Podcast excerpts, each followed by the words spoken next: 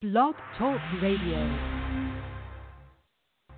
This is the Body of Christ Church, and you are listening to our program, Kings and Priests, where we teach repentance to the 12 tribes scattered abroad. In these last days, darkness has covered the earth, and gross darkness covers the people.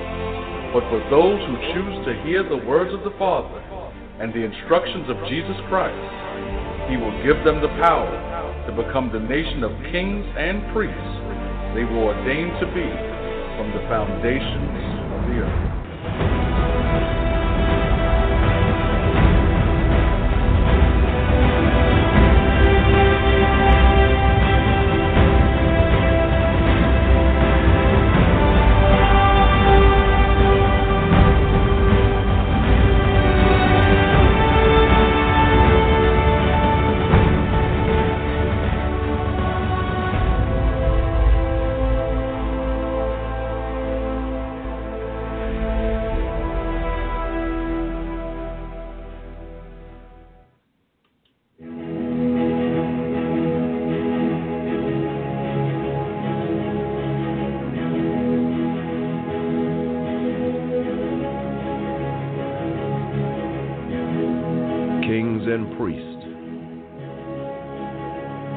Your church teaching the truth?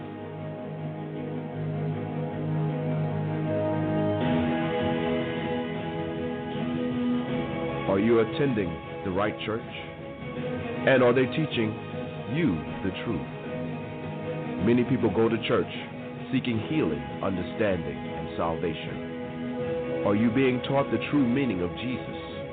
or a feel good sing and shout message?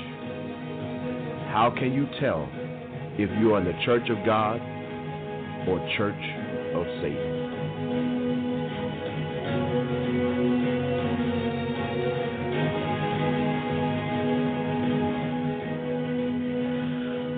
I'd like to welcome you to another edition of Kings and Priests. What we're talking about is is your church teaching you the truth? Or are they teaching you the Bible? Or are they teaching you the feast days of the Lord? Or are they teaching you a message that you want to hear? This is what we're going to be examining today, this Sabbath day, this day of the Lord, the day that the Lord appointed, the day that the Lord taught on. This is what we're going to be examining. I am your brother, Gadiwan, once again here in the UK, teaching the word and the message of the Heavenly Father and His Son, Jesus Christ.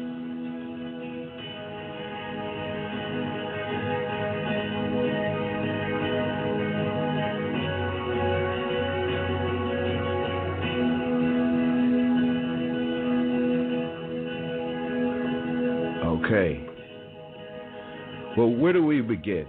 I mean, there's there's so many things that we could use, as one brother says, uh, a litmus test.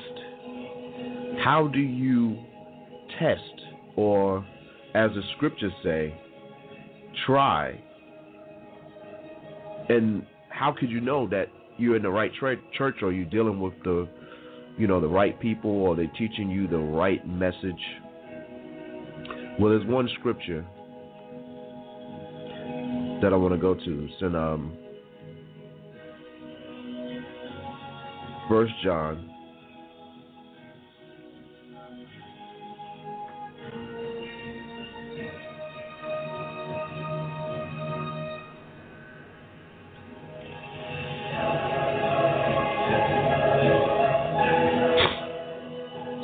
First John.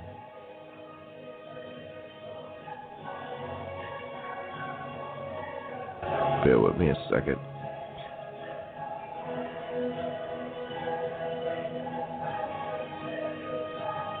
First John, the fourth chapter, and the first verse, and it reads, Beloved, believe not every spirit, but try the spirits whether they are of God, because many false prophets are going out into the world. So that's why it's important that we do this show because many people, what they're dealing with, they're not dealing with the truth that's in Christ. And this is a message and it's a warning from John. And he's saying, don't believe every spirit. Don't believe everything that everyone is telling you about the Heavenly Father and Jesus Christ. It says, but you have to try the spirits whether they are of God, because many false prophets are going out into the world. And Jesus Christ himself spoke of false prophets that will come in these last days, and they will seek to deceive the people. And Paul spoken about it as well. How people would come and they would do uh, lying wonders and things to deceive the people because Satan is a deceiver.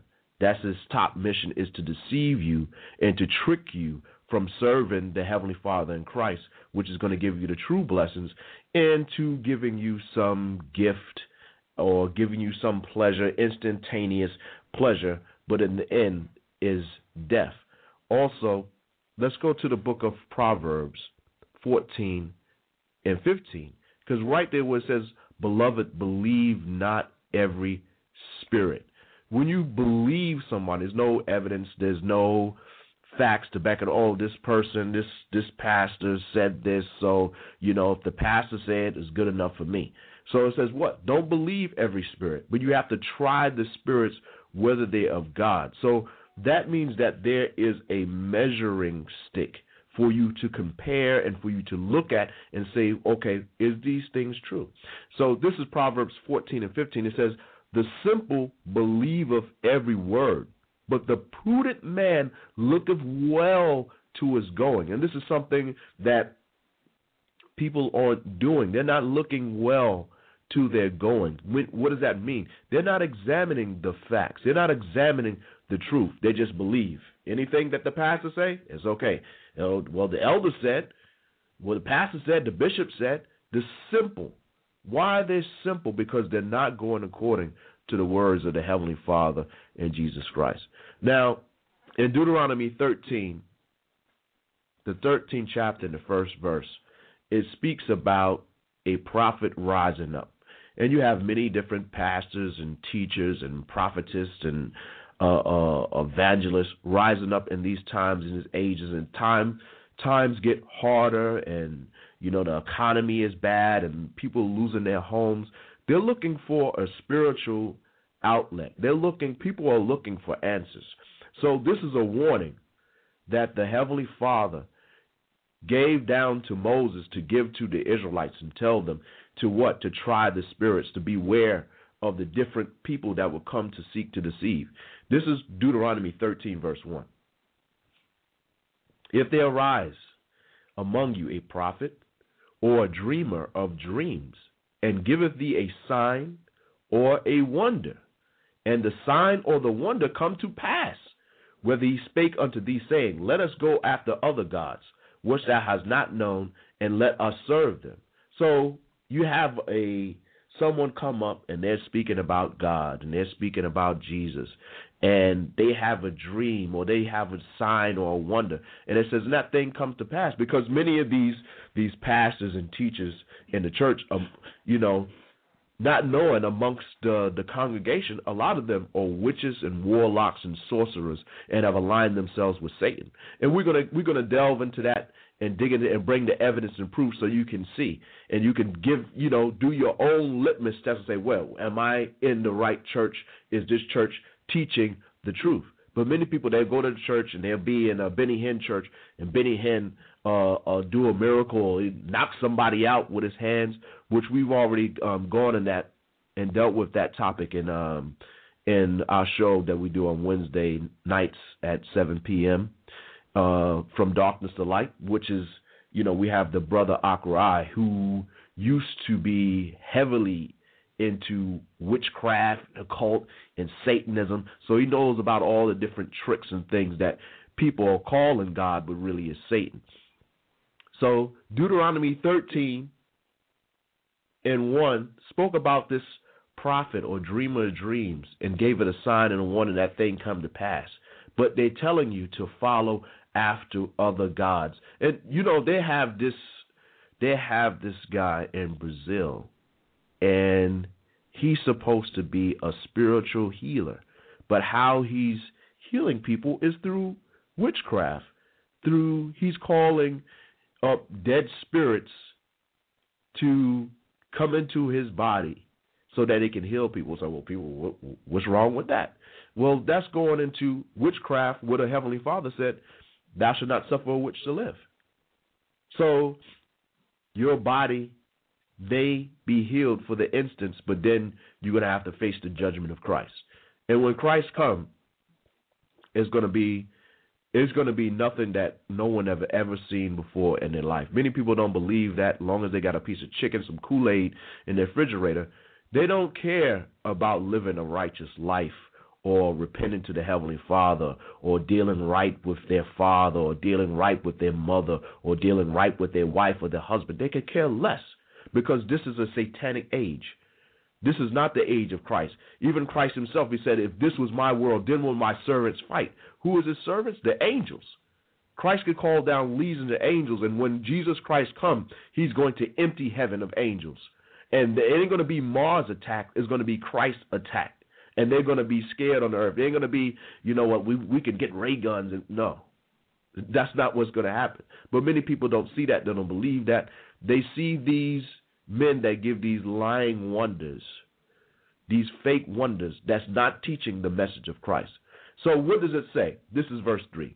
Deuteronomy 13 and 3. It says, Thou shalt not hearken unto the words of that prophet or that dreamer of dreams. For the Lord your God proveth you to know whether you love the Lord your God with all your heart and with all your soul. So there's people that's out there and they're teaching doctrines and they're doing signs and things are coming to pass, but they're not teaching the message of, message of Christ. The message of Jesus Christ was repentance. And repentance from what? From sin. So now you have churches teaching, well, there is no sin. There is no sin no more. There is no law no more. So if there's no law, then there is no sin. You know, uh, I remember this guy in the church, and he would say, where there is no police, there is no law. So if the police isn't around, you could be a rapist, you could be a murderer, you could be a thief, you could do whatever. So basically, that's the doctrine that the teach the churches are teaching or allowing for people to engage in sin, but that was never the message of Jesus Christ. Jesus Christ came to save us from our sins. So it's not that we can continue in sin anymore. So we're not to hearken or to listen to that prophet or that dreamer of dreams. Said, because what the Lord proved you to do to see if you are going to follow him. And for many people, what they don't understand, for those that truly follow Christ, the scripture says that if you're going to live godly in Christ, you're going to suffer persecution. If you're going to follow the message of Jesus Christ, you're going to suffer persecution. It says, You shall walk after your Lord your God and fear him and keep his commandments and obey his voice, and you shall serve him and cleave unto him. So that's what we're supposed to do. We're not supposed to cleave unto the pastor, priest, uh, this minister, that minister. We're supposed to keep the commandments. Now, people more and more in this time, and you see as the generations come up, they don't respect any authority much less the authority of God. God is the supreme authority. So children more and more they don't respect their parents, they don't respect teachers, they don't respect the police, they don't respect anything. The only thing is what? They respect themselves, which is a satanic satanic um, doctrine because that satanic doctrine is about selfishness. It's about the ego. It's about you are God, you do what pleases you, what make you happy even if that's destructive to others. And that's not the message of Jesus Christ. So, more on this Luke, Deuteronomy 13. And it says, And that prophet, and that or that dreamer of dreams shall be put to death, because he have spoken to turn you away from the Lord your God, which brought you out of the land of Egypt, and redeemed you out of the house of bondage to thrust you out of the way which the Lord God commanded thee to walk in. So shalt thou put evil away from the midst of thee. So this isn't a light thing. The scriptures is telling us not to believe every spirit, but try the spirits whether they are of God, because many false prophets are out there. Jesus Christ himself, Matthew 7, beware of false, Matthew 7 and 15, beware of false prophets, which come to you in sheep's clothing, but inwardly they are ravening wolves. You shall know them by their fruits. Do men gather of thorns or of figs of thistles? Now we know the fruits. The fruits, num, number one, is the fruits of repentance that change. Just like Paul, Paul went around and he persecuted the church. He was putting, when I say the church, the followers of Jesus Christ, the true followers of Jesus Christ, not people that call themselves Christians today that celebrate Christmas, that celebrate Halloween, Easter, which are all satanic holidays. Now, a lot of people may be, you know, maybe jumping in their seat. You'd say Christmas, Easter. I thought those were Christian Christian holidays. Guess what? They are, but not the Christians of the Bible.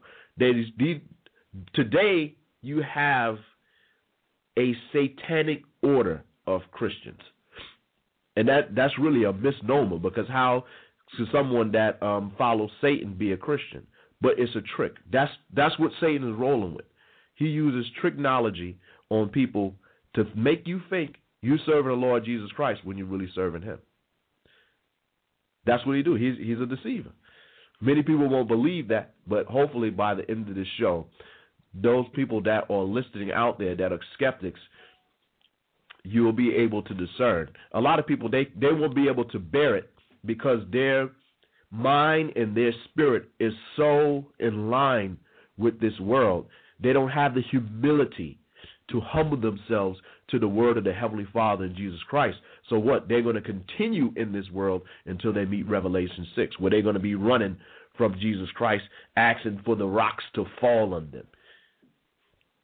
But our mission is to bring forth the truth and to teach the truth. So let's continue and what we um, we're talking about today. And another scripture for you to try the Spirit and know where they have God. This is a mainstay scripture that we read in most um, shows that we do. It's the book of Isaiah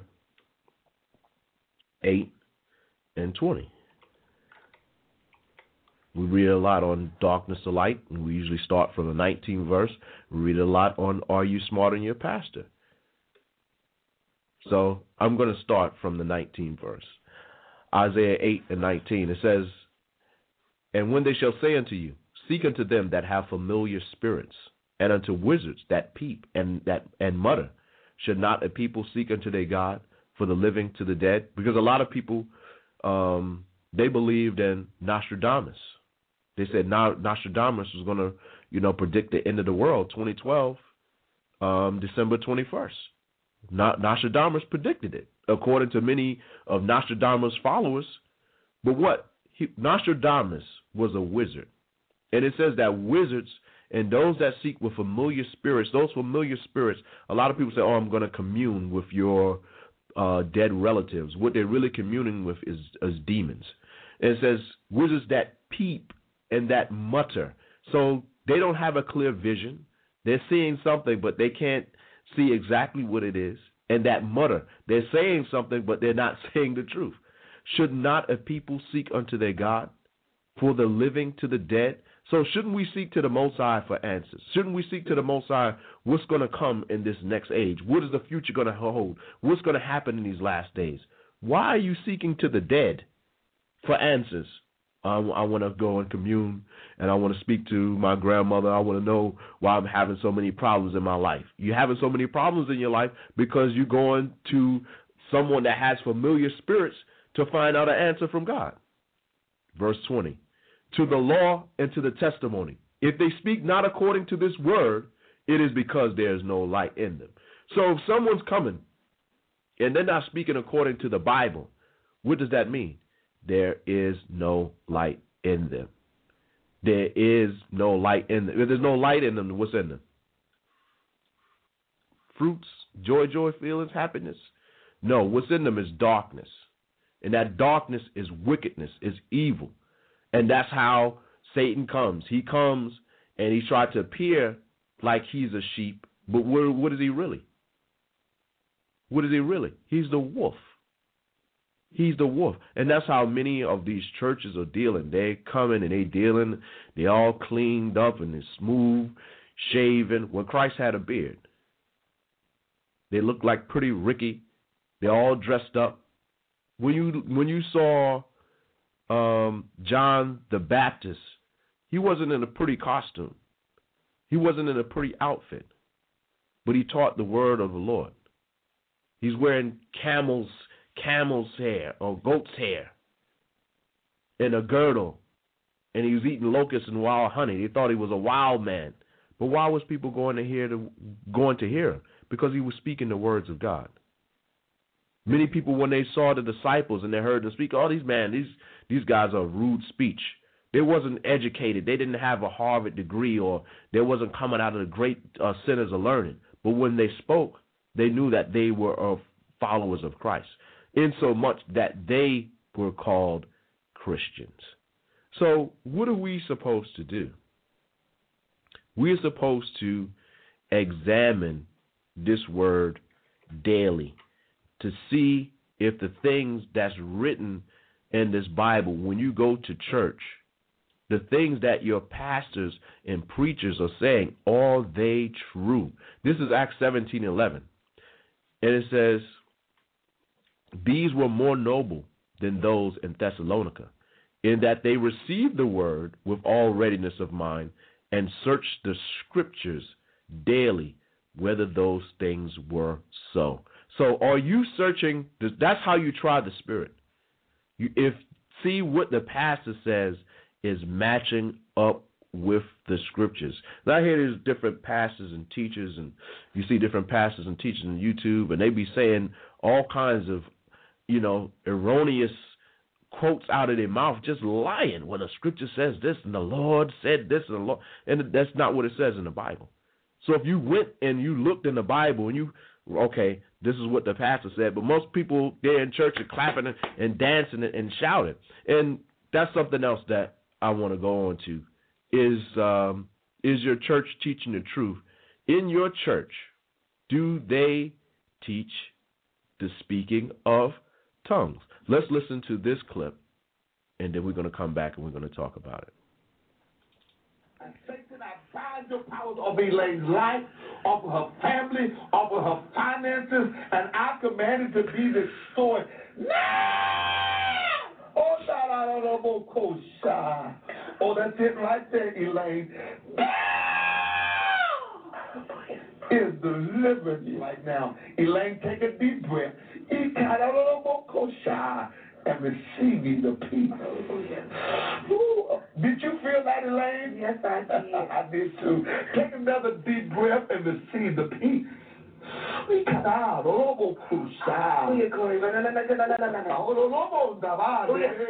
Oh, Christ. I feel such an anointing.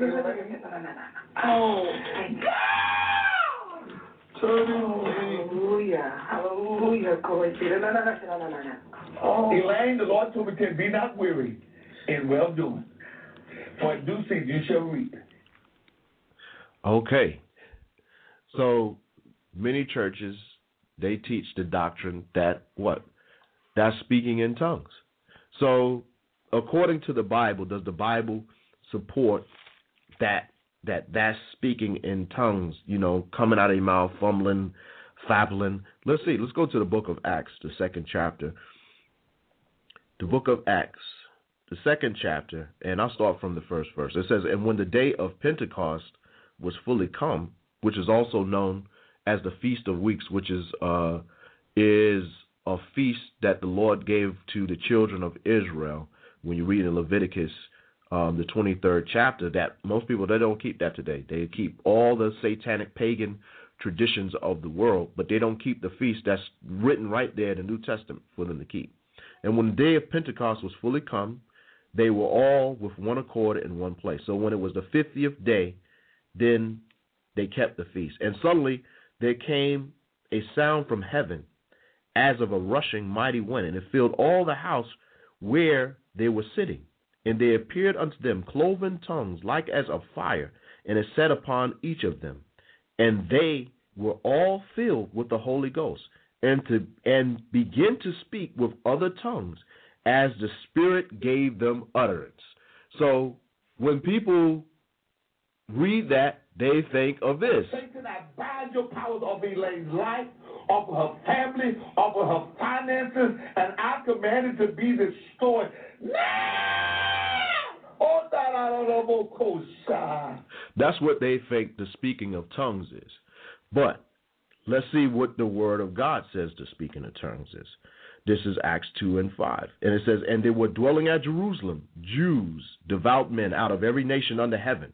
Now, when this was noised abroad, the multitude came together, and they were confounded because that every man heard them speak in his own language. So, is what we heard just there, is that a language?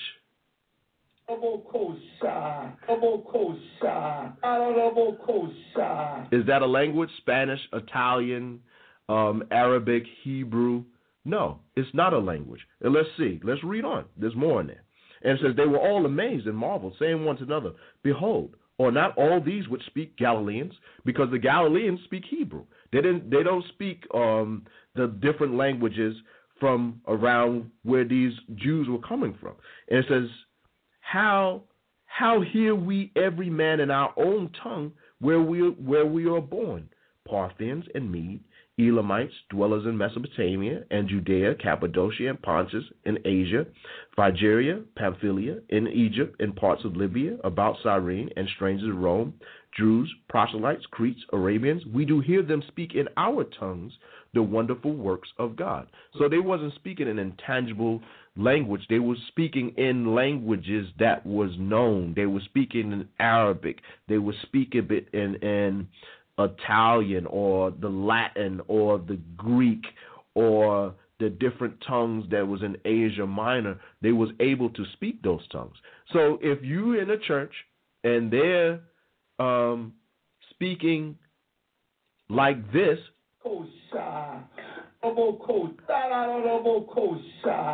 are they teaching you the truth? According to the Bible, they're not teaching you the truth.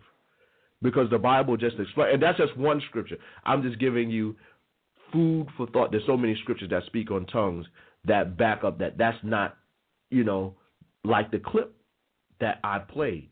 So you you should be questioning just like it just like it said, you should be questioning whether these things are so. You should be like the men of Thessalonica, where they're receiving the word of God. And the word of God is the Bible. It's not what the pastor says. If the pastor isn't speaking according to the oracles of God, like it says in 1 Peter 4 and 11, then then you shouldn't be there. Isaiah 8 and 20. To the law and to the testimony, if they speak not according to this word, it is because there's no light in them. And you know what? Many people they go to church and their pastors open the Bible and they read the Bible. So that leads me to go to Matthew's the fourth chapter. And I want to read something and I want us to examine something in the Bible. Matthew's four. Excuse me. And four. Let's go. I'll start from verse one so we can get to understand. Matthew's four verse one. It says, Then when Jesus then was Jesus led up of the Spirit into the wilderness to be tempted of the devil. And when he had fasted forty days and forty nights, he was afterward and hungered. And when the tempter came to him, he said, If thou be the Son of God, command that these stones be made bread. But he answered and said, It is written, Man shall not live by bread alone, but every word that proceedeth out of the mouth of God. So Christ, a lot of times when he spoke, he spoke as it is written, or it is written here, is written there. So that's written in the book of, of Deuteronomy when Christ spoke that. And that so that kills a, a, lot of that doctrine that look when Christ came, he brought in new things, he brought in a new doctrine, he brought no. Christ was the reformer, and he made us understand all the things that we were doing before, all the things that were written before. He brought out the understanding, and he brought forth a new covenant because the one that was before, we broke it completely. The Israelites broke it completely, and that's another that's another doctrine that we're going to get into. That it, people teaching that you know the whole world is going to be saved, everyone's going to be saved. Then who's going to be judged? When you re- read Revelation 6, it speaks about the kingdoms, the great men, the rich men, the captains, the, the, the poor men, the bondmen. They're going to be running from Christ. Why are they going to be running from him if he's come to save them? Because he's coming to judge the world and come to judge the wickedness in this earth and he's come to deliver the righteousness. Those that are righteous and that have followed him. So let's read on in this Matthew's, the fourth chapter. Then the devil taketh him up into a holy city and setteth him on the pinnacle of the temple. And he saith unto him, If thou be the Son of God, cast thyself down, for it is written, He shall give his angels charge concerning thee, and in their in their hands they shall bear thee up, lest at any time thou dash thy foot against a stone. So what do we see here? Is that Satan is coming out with scriptures to get Christ to go away from the Heavenly Father. So let's see what um, Christ's response is. It says, Jesus said unto him, It is written again, Thou shalt not tempt the Lord thy God. Now you see a pattern forming.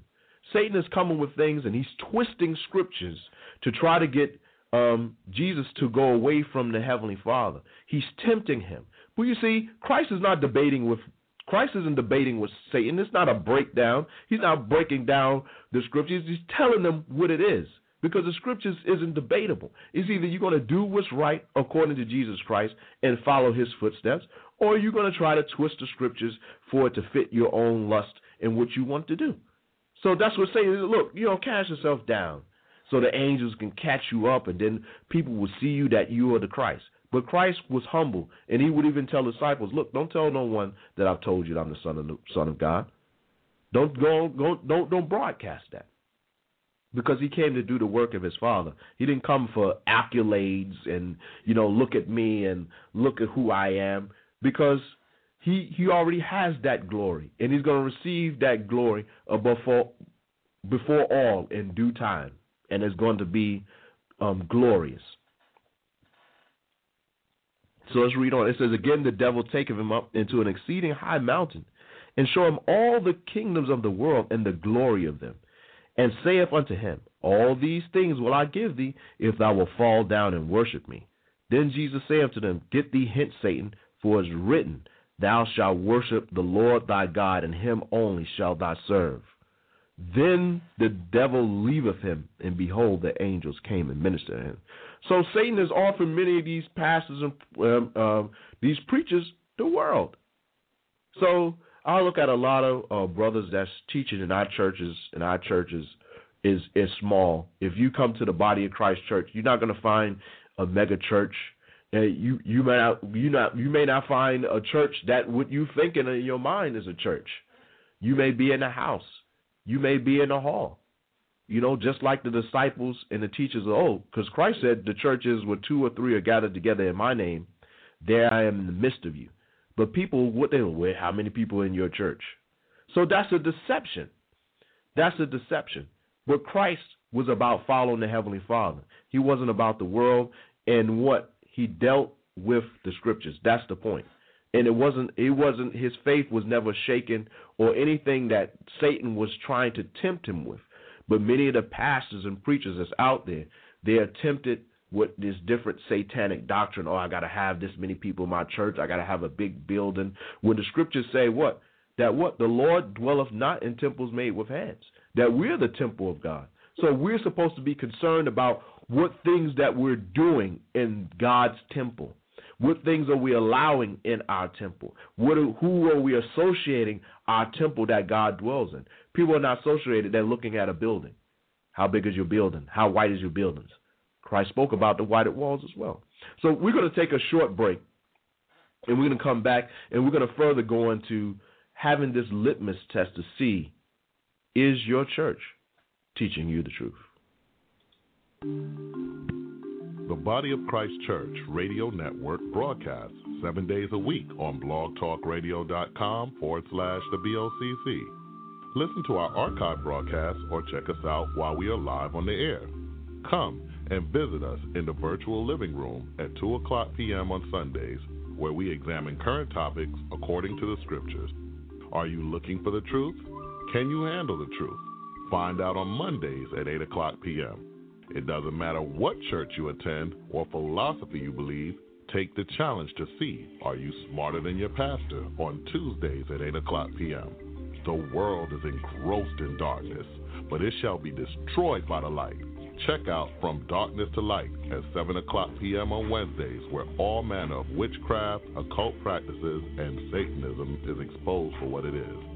Before the light comes, it's time to awake on Thursdays at 8 o'clock p.m. If you are seeking salvation, listen to Repentance is the Key, Fridays at 7 o'clock p.m. And after you've listened to all of these shows, find out how we will become kings and priests Saturday mornings at 9 o'clock a.m. All shows are on Eastern Standard Time. Remember to check out the Body of Christ Church seven days a week on blogtalkradio.com forward slash the BOCC. That's blogtalkradio.com forward slash T H E B O C C. Shalom.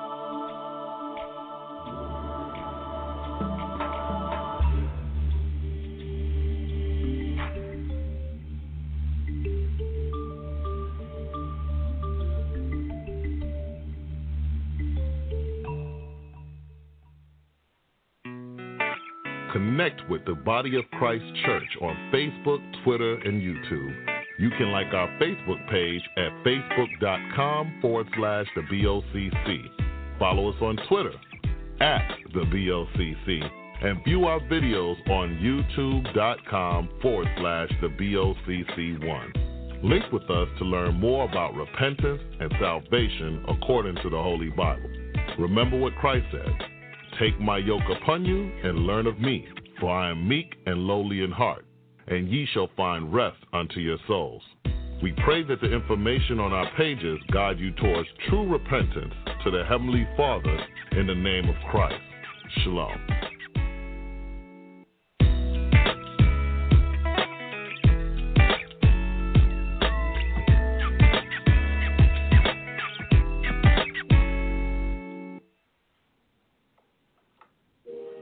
The second book of Moses, called Exodus, chapter 20.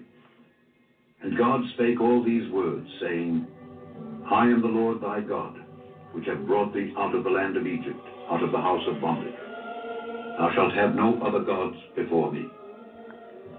Thou shalt not make unto thee any graven image, or any likeness of anything that is in heaven above, or that is in the earth beneath, or that is in the water under the earth. Thou shalt not bow down thyself to them nor serve them. For I, the Lord thy God, am a jealous God, visiting the iniquity of the fathers upon the children unto the third and fourth generation of them that hate me, and showing mercy unto thousands of them that love me and keep my commandments. Thou shalt not take the name of the Lord thy God in vain, for the Lord will not hold him guiltless that taketh his name in vain. Remember the Sabbath day to keep it holy. Six days shalt thou labor and do all thy work, but the seventh day is the Sabbath of the Lord thy God. In it thou shalt not do any work, thou, nor thy son, nor thy daughter, thy manservant, nor thy maidservant, nor thy cattle, nor thy stranger that is within thy gates. For in six days the Lord made heaven and earth, the sea, and all that in them is, and rested the seventh day. Wherefore the Lord blessed the Sabbath day and hallowed it. Honor thy father and thy mother, that thy days may be long upon the land which the Lord thy God giveth thee. Thou shalt not kill. Thou shalt not commit adultery. Thou shalt not steal. Thou shalt not bear false witness against thy neighbor. Thou shalt not covet thy neighbor's house. Thou shalt not covet thy neighbor's wife, nor his manservant, nor his maidservant, nor his ox, nor his ass, nor anything that is thy neighbor.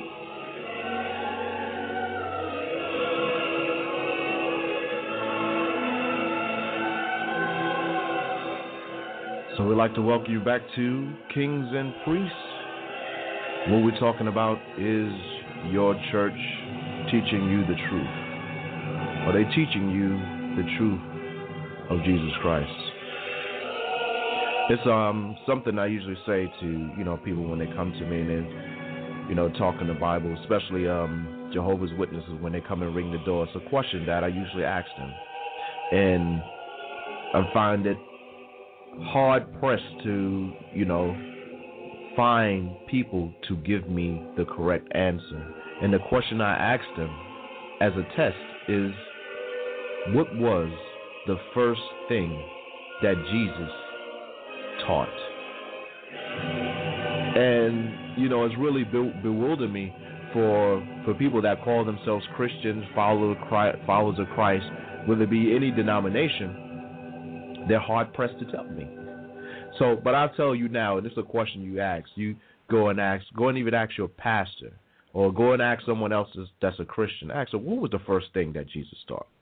And most people can't answer because it's something that's not being taught in the churches. This is Matthew's, the fourth chapter, in the 17th verse. It says, From that time, Jesus began to preach and to say, Repent, for the kingdom of heaven is at hand. So, this is the first thing that Christ began to preach and to say. He was baptized by John, and after his baptism, he began to preach and to say, What? Repent. Repent. Now, most people like repent of what? they don't know because there's no there's no discernment between what is good and what is evil, what is right and what is wrong. People, the churches teach that what? The law is done away with.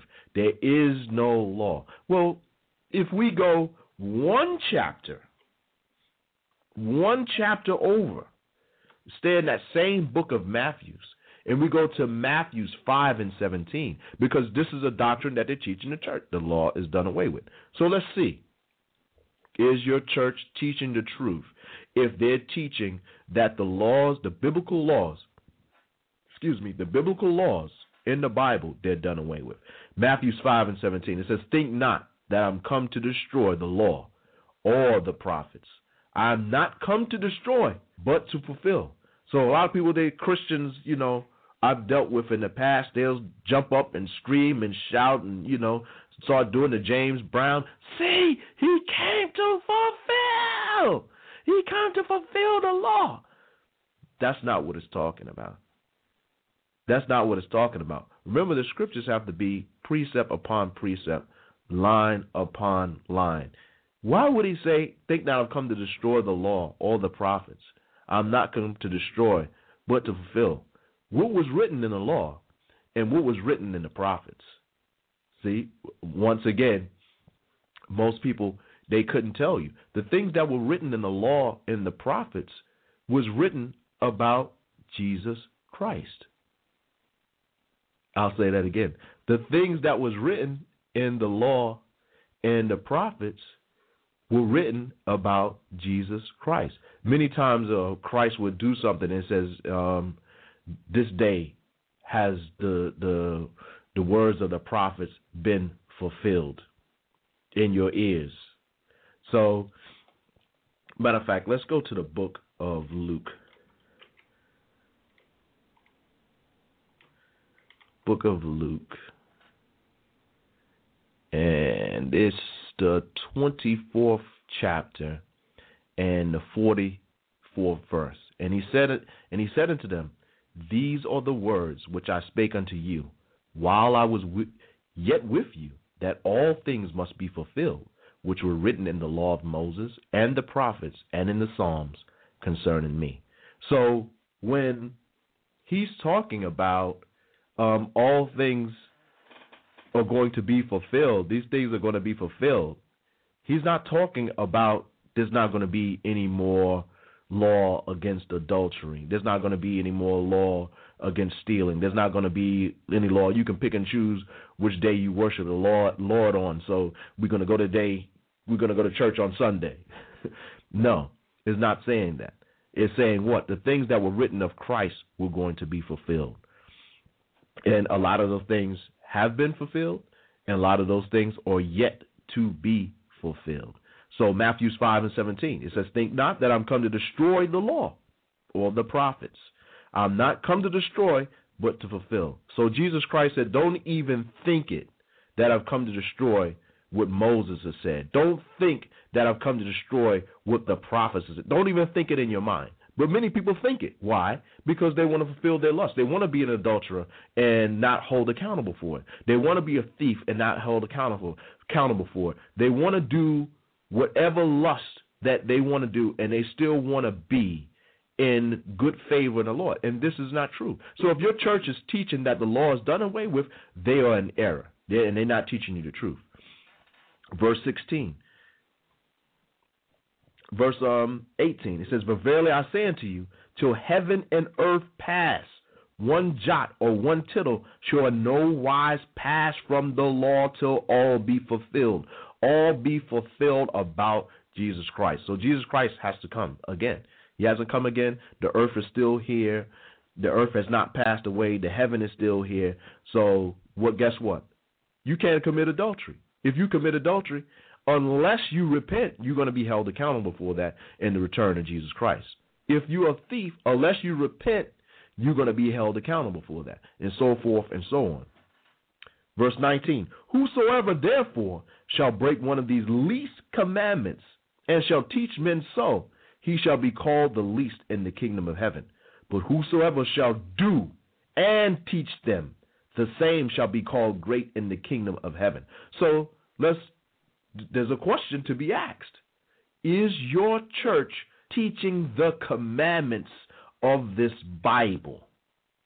If they're not, then Christ said, Whosoever therefore shall break one of these least commandments and shall teach men so, he shall be called least in the kingdom of heaven.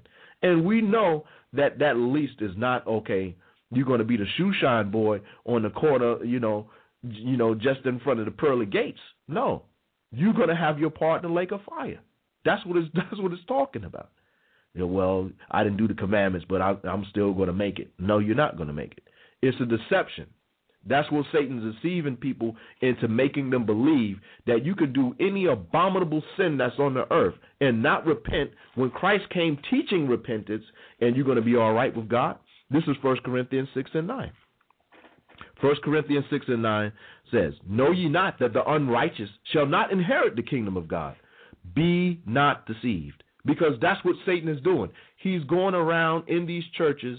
He's a wolf in sheep's clothing to deceive the saints of the Most High, to deceive them and to make them think that you don't have to repent. You can come as you are and stay as you are. See, Christ didn't Christ didn't teach that. He went amongst the publicans and the sinners to teach them repentance. He was dealing with the prostitutes to what? To show them what? Not to be a prostitute. Not you know what? You know, hey, I'm I'm I'm the pastor. I'm the son of God. Do me a favor. No, he wasn't doing that.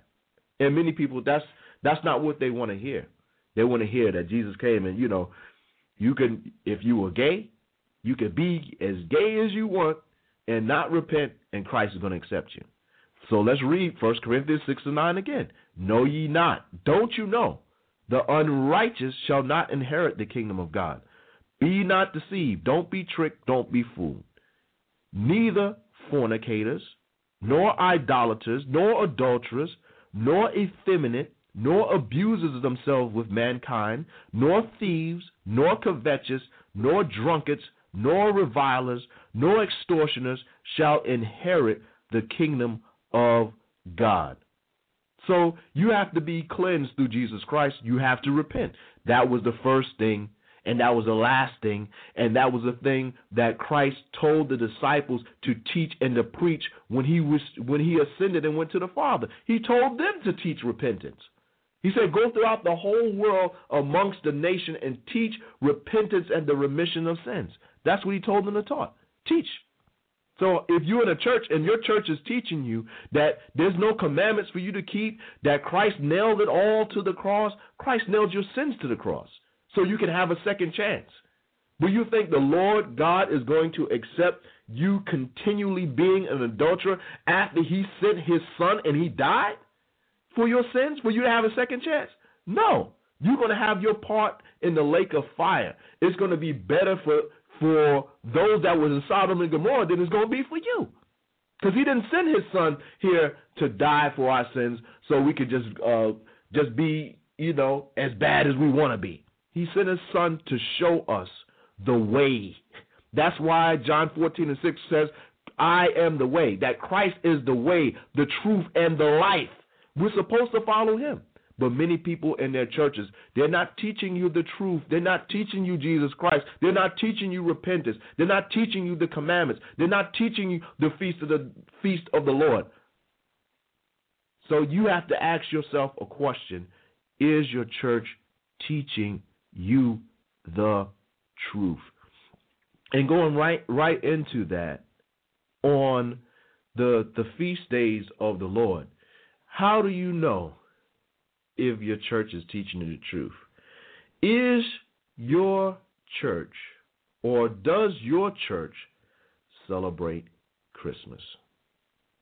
Does your church put up a Christmas tree? Does your church tell you that the birth of Jesus Christ is December 25th? So let's just go to Jeremiah, the 10th chapter, because that tradition of setting up a tree is ancient. It predates the birth of Christ, which most people don't know. Most people aren't told. Most people aren't doing any study or research because then, number one, you're not examining the Bible. You're not examining repentance. You're not being taught repentance. So this is Jeremiah 10, verse 1. It says, Hear the word which the Lord speaketh unto you O house of Israel. Thus saith the Lord Learn not the way of the heathen. Be not dismayed at the and be not dismayed at the signs of heaven, for the heathen are dismayed at them. So the Lord told us, don't learn the ways and the customs of the other nations. Why? Because the other nations worship other gods. That's what you go all the way back to the book of Deuteronomy. When the Israelites were coming in the land Deuteronomy, the seventh chapter, and I read from from um, the the first verse actually. And it says, When the Lord God shall bring thee into the land whither thou goest to possess it, and hast cast out many nations before thee, the Hittites, the Girgashites, and the Amorites, and the Canaanites, and the Perizzites, and the Hivites, and the Jebusites, seven nations greater and mightier than thou, and when the Lord thy God shall deliver them before thee, thou shalt smite them and utterly destroy them. Thou shalt make no covenant with them, nor show mercy unto them.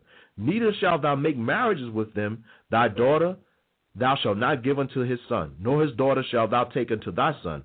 For they will turn away thy son from following me, that they may serve other gods. So will the anger of the Lord be kindled against you and destroy thee suddenly. So when the Lord is saying, Look, learn not the way of the heathen, the heathen serve other gods. All the nations of the earth, all the gods of the nations are idols. They serve idols. They're idolaters. Chinese, Japanese, East Indian, um, African, uh, uh, European. Their gods are idols. So the Lord, the Heavenly Father, said, don't follow the other nations. Don't follow any of their customs. Don't follow any of their ways. So at this particular time, where are the people of God, the Israelites? They're in, in the Babylonian captivity. So the prophet Jeremiah is warning them about a particular custom of the people that they're doing. And let's see what it is. This is Jeremiah 10, verse 3. It says, For the custom of the people are vain, for one cutteth a tree out of the forest, the work of the hands of the workmen with the axe. They deck it with silver and with gold. They fasten it with nails, with hammers, that it move up. They are upright as a palm tree, but speak not. They must needs be born, because they cannot go. Be not afraid of them, for they cannot do evil, neither also is in them to do good. So this is speaking about what they have today, and they call it a Christmas tree. Because you have a Christmas tree set up in your house and you offer it gifts. like, no, I don't offer gifts. Why you put it under the tree? It, that's just a convenient place. That's just a tradition. Why? Because in ancient times, they worshiped these things as idols. They decked these things with silver, real silver, and real gold. Because that was an offering to the different gods of the other nations. See, our people don't understand, or people don't understand, that's not what you're supposed to be following. So if that's what you follow in your church, they're not teaching you the truth. They're not teaching you the truth. Because there is a winter festival. It's in the Bible. But does your church keep it? Let's go to the book of John, the 10th chapter the book of John, the 10th chapter, and let's start at the 22nd verse. John 10, 22. And it reads, it says, And it was at Jerusalem, the feast of dedication, and it was winter. Now, the feast of dedication, which is also known as Hanukkah, and Hanukkah is just a Hebrew word of Hanukkah that means dedication. That's when they rededicated and they fought the Greeks. Um, Judas uh, Maccabeus and his brethren, his uh, Levite brethren, fought back the Greeks. They led the armies that fought the Greeks. And because the Greeks were bringing in what? They were bringing in their heathenistic doctrine. They were bringing in their idols and their other gods. And they said anyone that kept or followed followed the Bible or followed the law that they would be put to death. If you circumcise your children, if you kept the Sabbath day, you were going to be put to death. If you if you didn't eat pork and worship to their idols, you were put to death. So Judas and his brother they rose up against the tyranny of the Greeks and the ungodliness of the Greeks, and through the power of the Most High, they fought back this Greek occupation. So this is a, a holiday that Jesus Christ Himself kept, but what? It's ignored for the, the one of the most satanic and diabolical and blasphemous days of the year, Christmas, December the 25th. But let's read John 10 and 22 again. It says, And it was at Jerusalem, the feast of dedication, and it was winter, and Jesus walked in the temple in Solomon's porch. So Christ was there. Christ was there teaching and ministering to the people and also observing this day because it was a great victory of, with the armies of the Heavenly Father against that satanic order. So, why don't we keep that? Does your church keep the days that Christ kept? And the answer, for, for the most part, you have to answer that question for yourself and examine yourself. You have to try the Spirit. But from what we're seeing from the scriptures, um, if your church is keeping Christmas, that's a satanic day. Another satanic day that many churches promote and keep is Halloween. So I want to play this clip, and let's listen to this clip um, going into Halloween.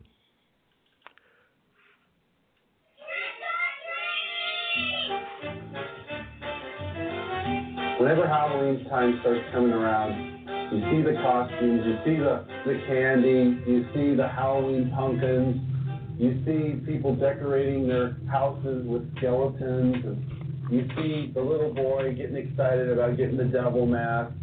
You know, it only serves to bring back horrifying memories to me. Queen of battle, wounded hunter of the night, your power to us. Some were dressed in uh, dark brownish kind of robes with hoods over them. They took me up and they led me up to this stone altar. I saw the little girl, and she was on the altar. He took the athame or the ritual knife, and he picked it up and he put my hand on it, and then he forced it into her chest, and they were taking the blood and passing those cups around to different people who were partaking of her blood. Something about sacrifice. If you do it once, you want to do it all the time. You get this sort of bloodlust. I regard myself as a natural witch. I have been a witch for as long as I can remember. This is a religious holiday to them. Animals would be slain. I treated a witch to seven and thirty. She just laid it on the altar and just cut the baby's throat. This is something that's happening every Halloween. It's a, it's a bit of a red herring. It's not something we like to talk about.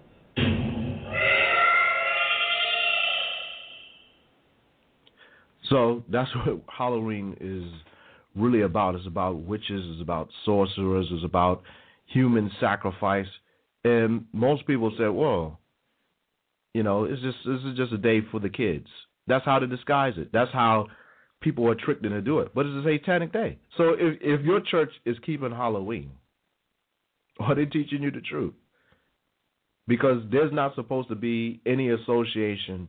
We're not supposed to have any fellowship with the works of darkness. I got another clip we're going to play about Halloween. Let's listen to it. Why, Cochran? Why? Do I need a reason? Mr. Cochran was right, you know. I do love a good joke, and this is the best ever. A joke on the children. But there's a better reason. You don't really know much about Halloween. You thought no further than the strange custom of having your children wear masks and go out begging for candy. It was the start of the year in our old Celtic lands, and we'd be waiting. In our houses of wattles and clay, the barriers would be down, you see, between the real and the unreal. The dead might be looking in to sit by our fires of turf. Halloween.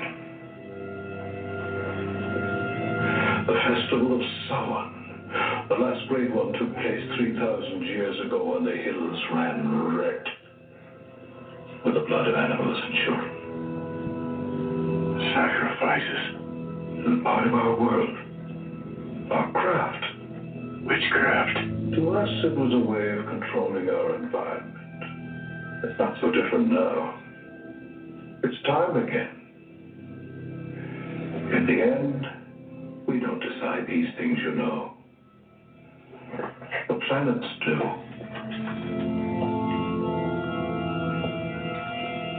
They're in alignment. And it's time again. The world's going to change tonight, Doctor. I'm glad you'll be able to watch it.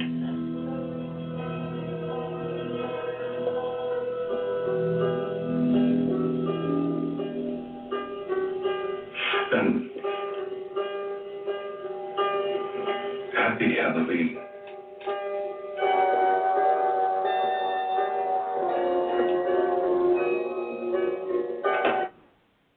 So, is your church, you know, are they fine with you celebrating Halloween? Where the true nature of Halloween is a satanic day. It's very highly satanic. It's one of their top days. And this is what it says in Ephesians 5 and 11. And have no fellowship with the unfruitful works of darkness, but rather reprove them. That's why we do shows on Halloween and we bring out the origins about it. We bring out the witchcraft that's involved with it. It has nothing to do with Christ. Many people say, oh, well, you know, the church cleaned up Halloween and we made it safe for children. How you made it safe for children? How you made it safe for children? Are we going to have a Jesus wing? Have no, what don't you understand when it says have no fellowship with them? That means it's supposed to be a separation. There's supposed to be a separation from the Most High Jesus Christ and Satan. There's not, oh, we're going to mingle the two. No, you cannot serve two masters. You have to choose one. Either you're going to serve the Heavenly Father and Jesus Christ. See, when you serve the Heavenly Father and Jesus Christ, what does that mean for people? People are going to invite you to the Christmas party. Said, No, I'm not going because I don't celebrate that. That's not a biblical day. I keep Hanukkah, the feast. Oh, well, you know, you could just go. We won't call it a Christmas uh, feast. We'll, we'll, we'll just call it a winter festival. So when you go there, they say, Merry Christmas. So what happened? It's about Christmas. See, that's the technology of Satan. Oh, well, you know, yeah, Halloween, but we don't want the children to be left out. We don't want the children to be. You're, you're teaching your children evil. And that has to stop. But in many churches, they overlook these things because they want to be politically correct. See, Christ wasn't politically correct. He was correct with the Heavenly Father. That's what he was correct with. And that's what we have to we have to prove ourselves to God. Not people, not your boss, not people on your job, not your father. We have to prove ourselves to God. Many people don't want to do that. They want to be embraced by public opinion. They want to be embraced by people. That's why you look at Elijah. Elijah, he thought he was alone. because people, the, the, the nation of Israel at that time, they had given themselves wholly over to idolatry. And he's like, Lord, I'm, I'm, I'm alone. I'm all by myself serving you. And sometimes it may feel that way. And like the, you, the, the whole world, there's nobody else that's following Jesus Christ. But the Lord had to remind Elijah that he had faithful men that was following and keeping his word. So it's the same thing now. If you truly going to serve the Lord in Jesus Christ, guess what? You may feel lonely, but you're not alone. So the scripture says, have no fellowship with the unfruitful works of darkness. But we're supposed to correct them and show them what's right in the scriptures according to Jesus Christ. Now, I got another clip and uh, I want to play. And this is a clip. This is, is a clip about uh, about Anton LaVey and what he says about Halloween. And for many people that's you know just listening, maybe you don't you haven't listened to our shows before, uh, especially from Doctors like Anton LaVey started the the Church of Satan. Okay, he started the Church of Satan, and let's see what he says about Halloween. So we see from the history alone, this isn't some innocent celebration involving children getting candy. Oh, but that was so long ago, we don't celebrate it like how they did, you might say. Let me read to you a quote by Anton LaVey, a Satanist, from his book, The Satanic Bible. Quote, after one's own birthday, the two major satanic holidays are Walpurgis Night and Halloween. End quote. In case that didn't sink in, Satanism considers this one of their top holidays. Do you still want to be part of it? So they considered Halloween as one of the main satanic days. So if your is your church setting up uh, Halloween events for we want the children to be safe, so we're going to set up Halloween events. If they're doing that, are they teaching you the truth? Are they teaching you the truth when it's of Satan?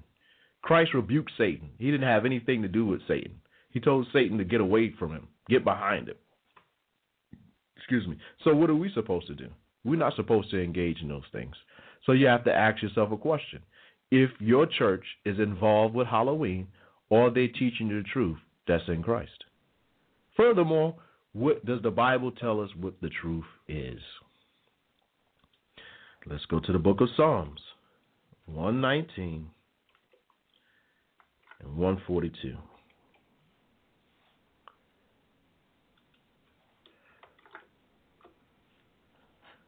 Psalms 119, 142 is, it reads, the right, Thy righteousness is an everlasting righteousness, and thy law is the truth. Now, when you go to the book of John, when you go to the book of John, because I said that's the Old Testament, brother. That's the Old Testament. Let's go to the book of John 17 and 17. It reads, Sanctify them through thy truth. Thy word is truth. What word? The same word that it was talking about in Psalms, the Bible. Because the whole Bible consists of laws, rules, and regulations, and to guide us into the truth, into the word, and what we're supposed to do. So that's the truth that we should be telling people. You shouldn't be telling people or associating people um, with Halloween or Christmas or Easter. People, oh, why are you going to talk about Easter? Because this this is the Halloween that's coming up now. Easter. Easter. Easter is the is the is the festival day that's coming up now, and many people they're going to be getting together their uh, their Easter best and putting on their their Easter garments for for Easter. You know, that's probably one of the one time of the year that people um, will go to church. So one of the things that they have in Easter is this Easter egg. What does Easter eggs have to do with Jesus Christ? What does um, what does an Easter bunny have to do with Jesus Christ? All these things are pagan, pagan in origin. And if your church is teaching you an Easter doctrine, are they teaching the truth? And we're going to read some scriptures about Jesus Christ and what you're supposed to be keeping during this time. But let's listen to this clip on the Easter egg. Legend has it that when Semiramis died, she was too beautiful to go to heaven and was returned to earth with an enormous egg, which crashed and opened on the river Euphrates, revealing the naked fertility goddess whose first act was to change a bird into an egg-laying rabbit. The rabbit and the egg were then adopted by the pagan religions as a symbol of fertility. Here is Ishtar's egg with the symbol of the crescent moon upon it. The story of the red egg is even more disturbing as it stems from a pagan tradition of sacrificing a baby in the time of Easter, dipping an egg in the blood and presenting it to the respective fertility goddess. The baby was three months old as it had been conceived 12 months earlier, the previous Easter, as a priest had had sex with a virgin. Uh, this was uh, ancient fertility ritual. So,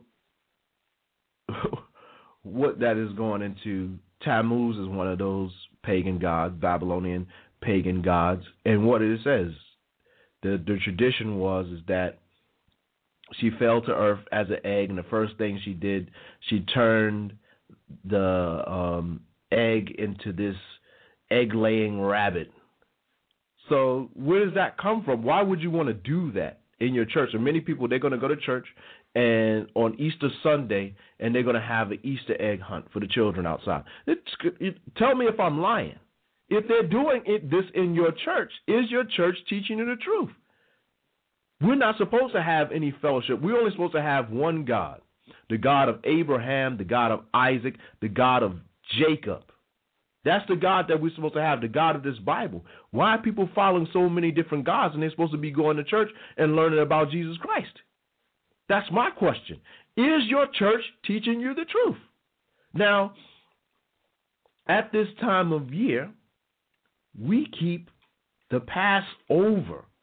Now, people say that's a Jewish festival and a Passover. La, la, la, so let's go to First Corinthians, the fifth chapter and the seventh verse. First Corinthians, the fifth chapter and the seventh verse, it says, Purge out therefore the old leaven, that ye may be a new lump, as ye are unleavened. For even Christ, our Passover, is sacrificed for us.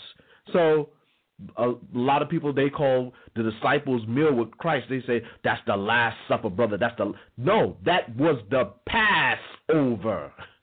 That's what it was. Christ, he told, he sent out his disciples that look, go and find a place where I can eat the Passover with my disciples. So why are so many churches hell bent on keeping Easter? having their children do an Easter egg hunt, having bunnies and promoting bunnies like get, get your Easter basket, get your Easter basket.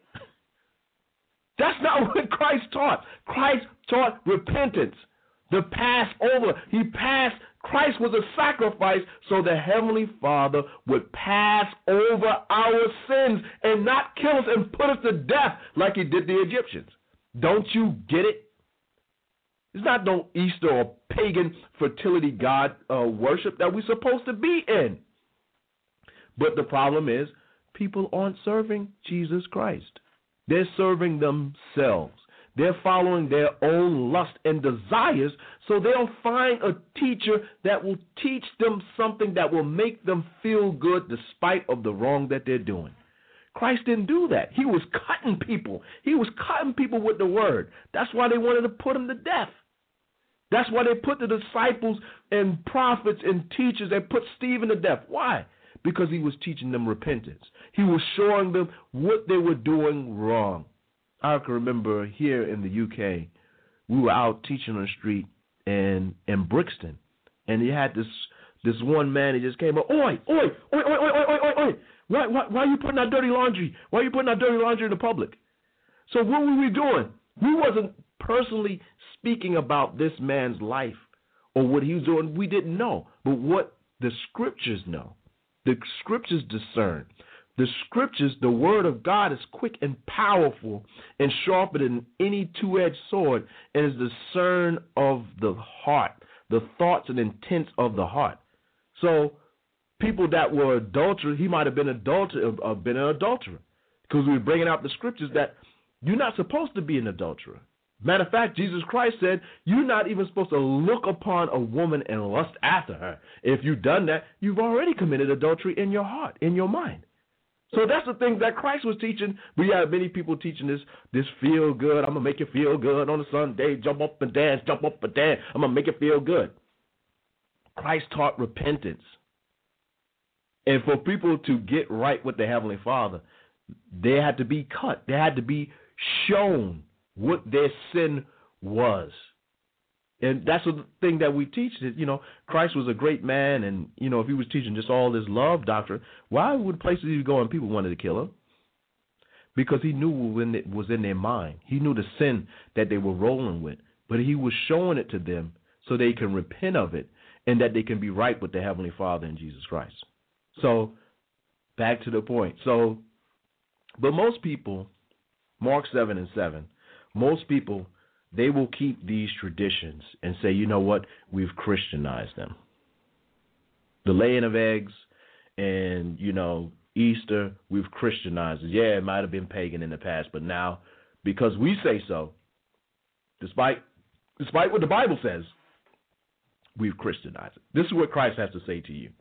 How be it in vain do they worship me, teaching for the doctrines the commandments of men because Easter is a doctrine commandment of men. The Lord said for us to keep the Passover. Now, we don't keep the Passover. No one's slaying a lamb because the Lamb of God has been slain for us, which was Jesus Christ. For laying aside the commandment of God, you hold the tradition of men, as the washing of pots and cups and many other such like things you do. And he said unto them, Full well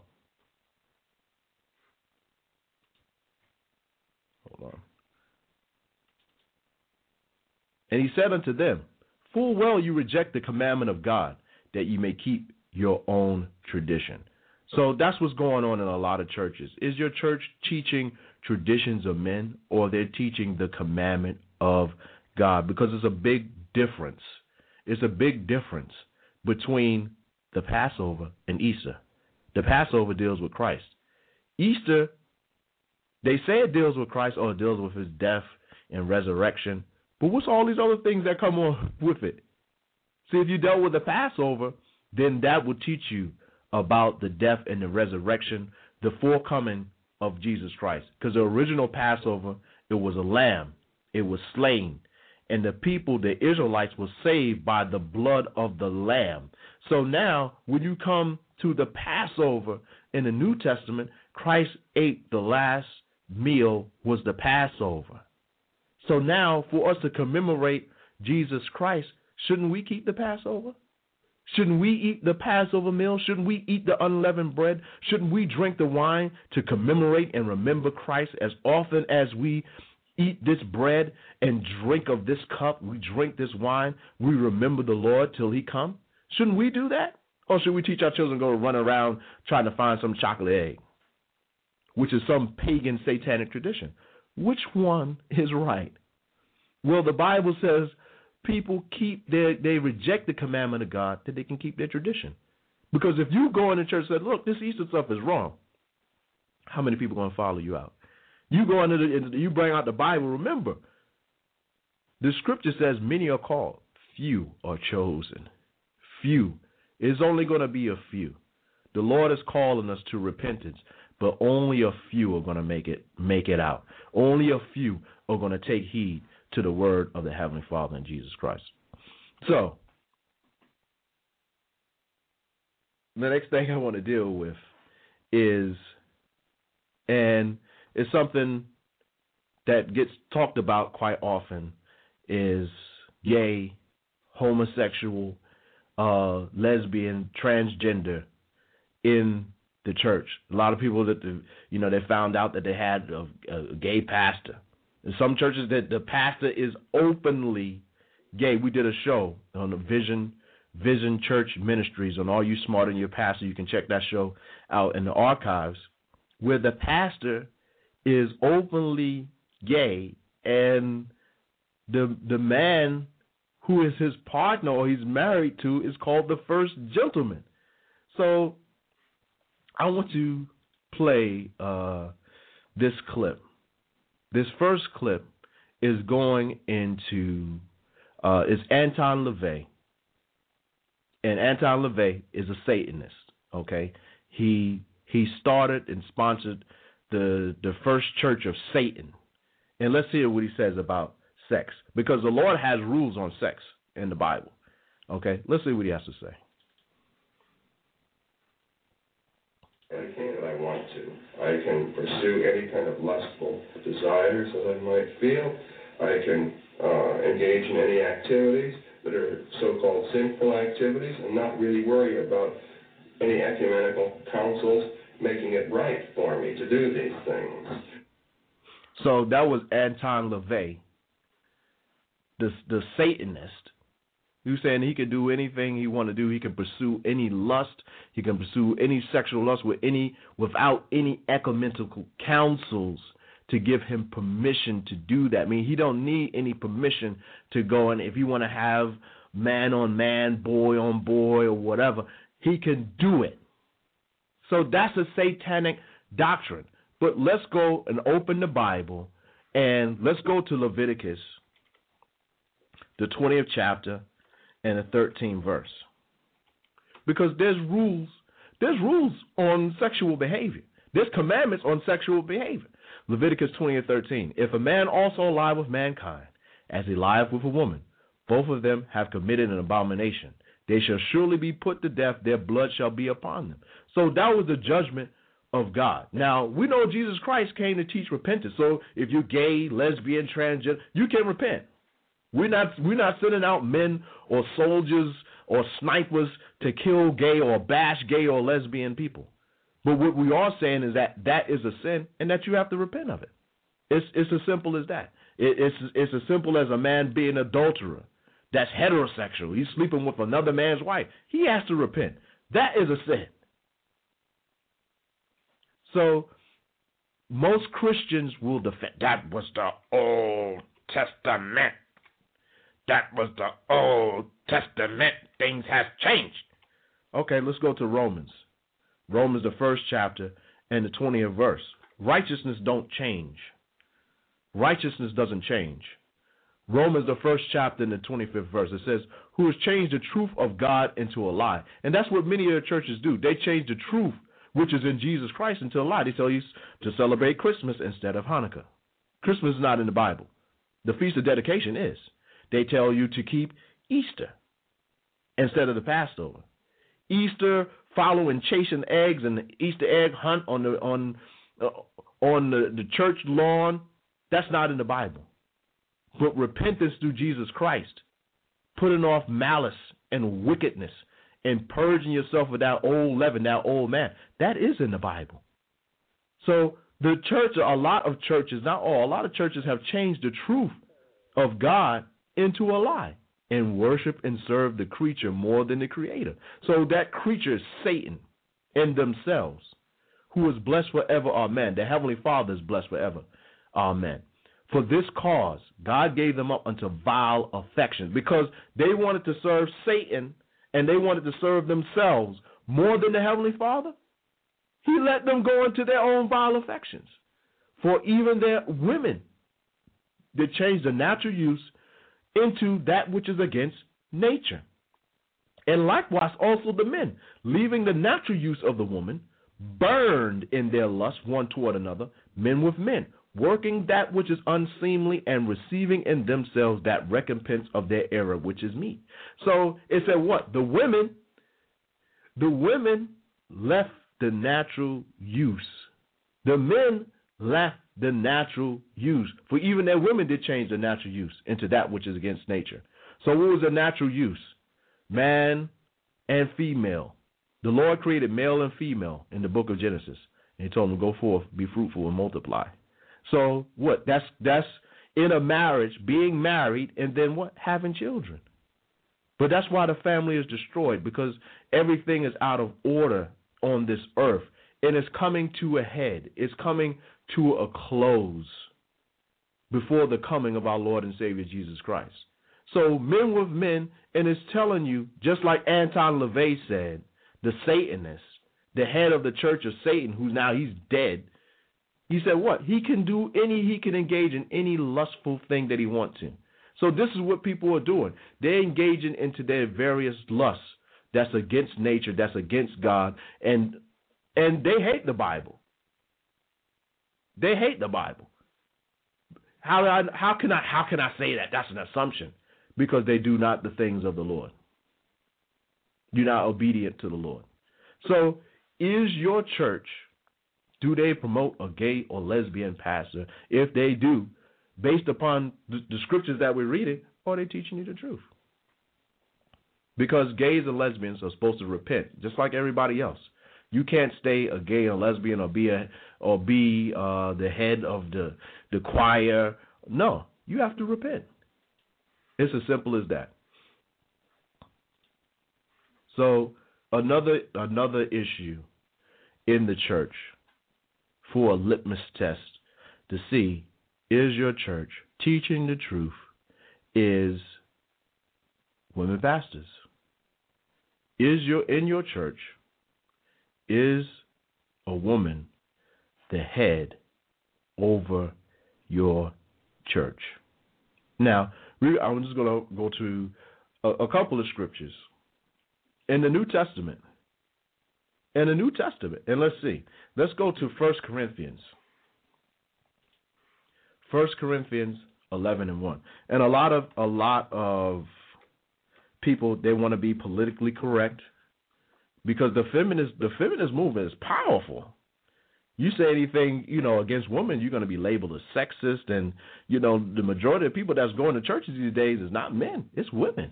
So you best be careful what you say about women. But see, we're not we're not afraid to speak the words of God. We're not afraid to speak the truth.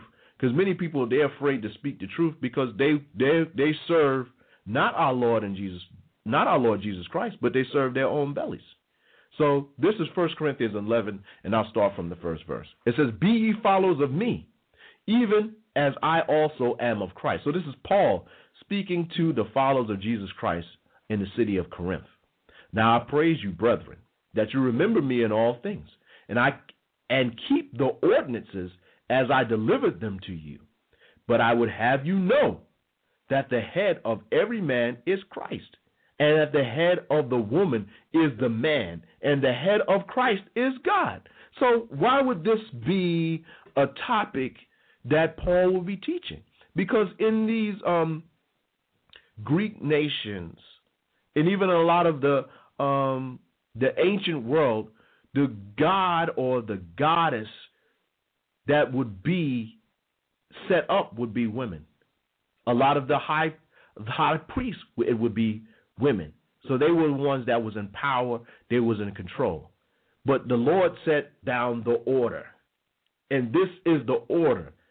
1 Corinthians 11 and 3. But I will have you know, the head of every man is Christ, and the head of the woman is the man, and the head of Christ is God. Now, a lot of women are like, no, no, no, I, I'm with Jesus, but I ain't following my husband. They're like, sorry, what? Huh? But what about what we just read? Nah, that's Paul. He was smoking crack that day. no, he had some weed that day. That's why he wrote that. He wasn't in his right mind. He wasn't speaking Jesus that day.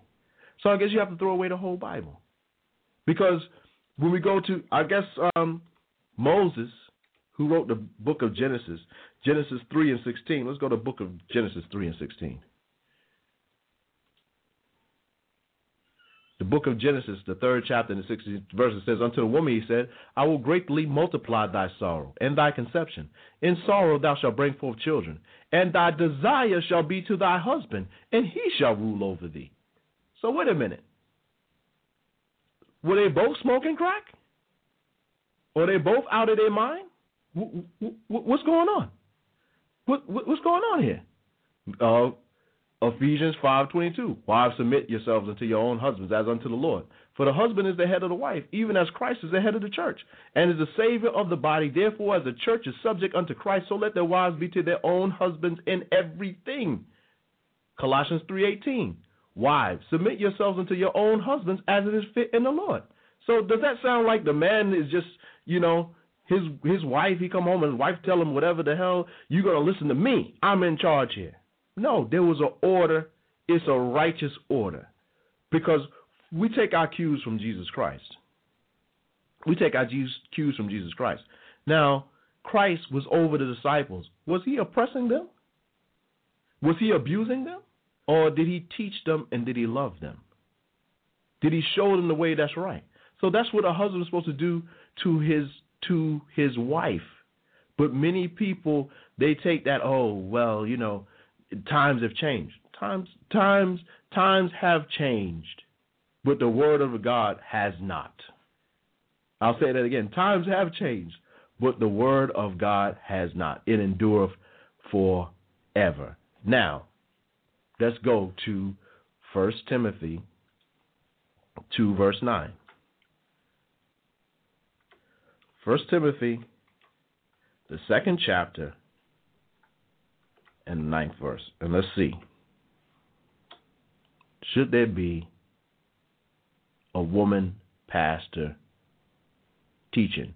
That, uh, 2 and 11, sorry. 1 Timothy 2 and 11.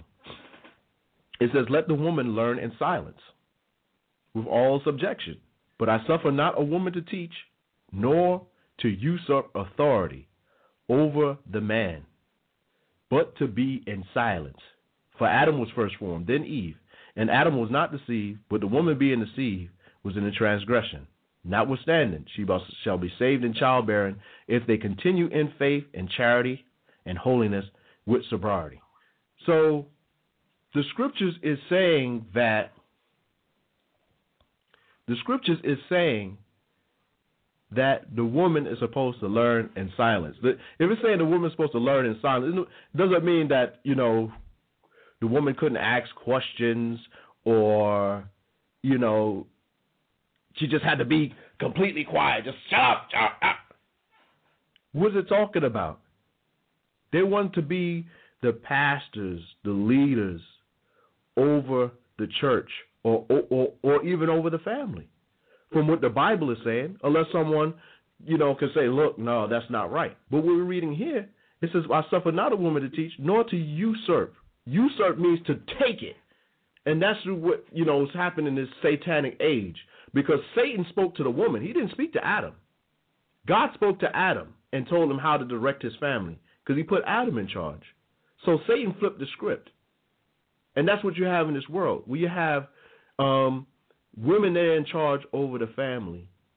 Women that's uh, their desire is to be in charge and to overpower and to take authority and power over the man. Not to be equal with the man, to be over the man. I'm the better half. I wear the pants. I wear the breeches. That's not the doctrine of the scriptures. That's not the doctrine of the Bible. So if this is what your church is teaching, and you have a female pastor evangelist that's over the church, are they teaching you the truth? Because according to this, 1 Timothy 2 and 11 says, Let the woman learn in silence with all subjection, but I suffer not a woman to teach, nor to usurp authority over the man, but to be in silence. So let's go also go to 1 Corinthians, the 14th chapter, and let's start from verse 33. 1 Corinthians 14 and 33. Many people come they come up with different sayings like um, they'll say, well, you know what? The men has fallen off, especially in the black community. They're not really taking up their position. So does that disannul what the Bible says? Of course it doesn't. Does that mean you can now usurp authority, that you can be the pastor? No. You can't do that. There's someone that, that the Lord has to rise up to be the pastor over that church, and it has to be a man. Now, is there a role or is there room for women to teach? Yes, you have to read the book of Titus. Read the book of Titus, uh, one, two, was it, two and five. Read that, and it tells you how the women are supposed to be teaching in the church, how they're supposed to be teaching the younger women, the younger women to love their husbands, to to love their children, not to be busybodies, but to be, you know, have good behavior. But to be elders, deacons, bishops, priests over the church. No. First Corinthians 14 and 33 says, For God is not the author of confusion, but of peace, as in all the churches of the saints. Here you're gonna how's a man gonna be in charge in his home? He's the head in his home. He's the head of the wife in his home, but he go to church. Now the wife is head over him. She's the priest and she's the pastor, she's the head over him. That's confusion. That's confusion. Let your women keep silence in the churches, for it is not permitted unto them to speak, but they are commanded to be under obedience, as also saith the law. So we just read it where it's written in the law. In Genesis 3.16, unto the woman he said, I will greatly multiply thy sorrow and thy conception in sorrow. Thou shalt bring forth children. And thy desire shall be to thy husband, and he shall rule over thee. So it's, it's telling you right there.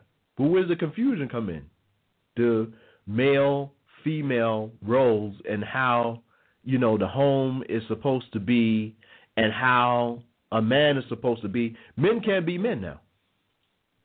Men can't be men now. You can't stand up and be a man or have any manly qualities. You have to be more in a docile, uh, uh, kind of effeminate state. Well, Christ wasn't like that. Christ spoke bold for the word. So that's what we have to do. We have to be like Christ. Now, see, we've got um, the brother Ibaja that's going to be joining us, waiting for him to um, call in, for, you know, for the last part of this show.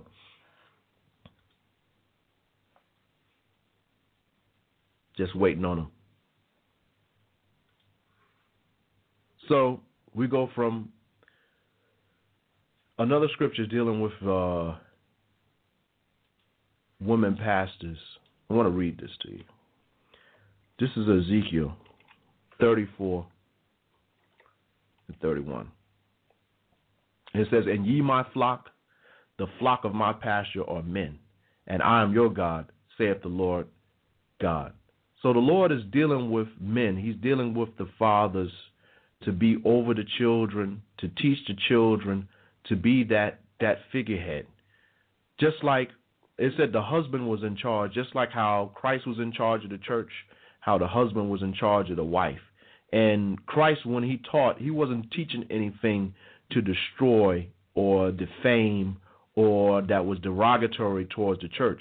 He was teaching them the things that were right. Now, when you look, a lot of those things that was being taught, you know, it was hurtful to hear. You know, you have a saying, the truth hurts. It was hurtful to hear, but it was a right thing for them to get right with the Most High. So it had to be taught. So a lot of things people don't want to hear. They don't want to hear that, oh, you know, there's not supposed to be a female pastor according to according to the scriptures. They're supposed to be under subjection under the man. A lot of people don't want to hear that. A lot of people are not going to deal with that. They're going to discount the scriptures and say, "Oh, it doesn't mean that. It doesn't say that." Um, that's what it does say according to the scriptures, and people have to deal with it. So we've got the brother Abaja joining us, and he, does a show on Friday nights. Repentance is the key. And matter of fact, since he's joining us in the show that he did last night is one of the shows, um, one of the the things that I want to talk about to show you is your church teaching you the truth? Does your church take tithes? Does your church require you to pay a tenth of your salary or your wages or the money that you make? And is that correct? according to the word of God. Hey, shalom, Abaja. Hey, shalom, I find Christ bless everyone. It's good to finally make it in. Uh, I'm here. okay. So that being said, that's the next thing, the next litmus test that we're testing the different churches is should a church be accepting tithes now in this day and age? Oh, you directing that question to me? Yeah. Oh well. Your last night show was about time. well, the the answer according to the scriptures is a resounding no, meaning a definitive and, and a complete no. Hmm. It should not be taking a tenth of people's wages Mm. or tenth of anything as a commandment. I'll say it that way, or as thus saith the Lord. Absolutely. And one of the one of the mainstay scriptures that a lot of churches use or pastors use is Malachi. Malachi, the third chapter, and start from the sixth verse. All right.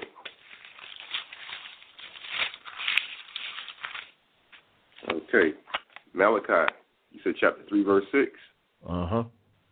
All right. For I am the Lord, I change not. Therefore, you sons of Jacob are not consumed. Read on. From the days, keep reading. Mm-hmm. All right. Verse 7. Even from the days of your fathers, you have gone away from mine ordinances and have not kept them. Return unto me, and I will return unto you, saith the Lord of hosts. But ye said, Wherein shall we return? Go ahead. Verse 8 Will a man rob God? Yet ye have robbed me. But ye say, Wherein have we robbed thee?